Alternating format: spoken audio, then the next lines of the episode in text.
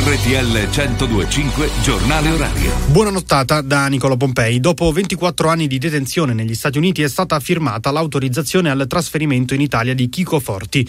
Lo ha fatto sapere il presidente del Consiglio, Giorgia Meloni, attraverso un video da Washington. Un risultato frutto dell'impegno diplomatico di questo governo e della collaborazione con lo Stato della Florida e con il governo degli Stati Uniti, ha affermato il Premier. Il 65enne italiano sta scontando un ergastolo per omicidio, del quale si è sempre professato innocente. Voltiamo pagina, dura condanna da parte dei vertici dell'Unione Europea alla strage di civili a Gaza avvenuta nelle scorse ore durante la distribuzione di aiuti.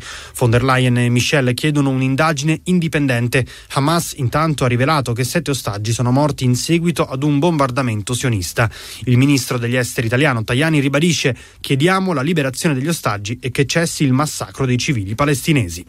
Torniamo in Italia, comincerà a parlare il 16 aprile la difesa di Olindo Romano e Rosa Bazzi nel processo in cui si discutono le istanze di revisione del loro ergastolo per la strage di Erba. L'udienza di oggi è stata rinviata ed è stata in particolare la difesa a chiedere il rinvio per rispondere adeguatamente al procuratore generale e all'avvocato generale.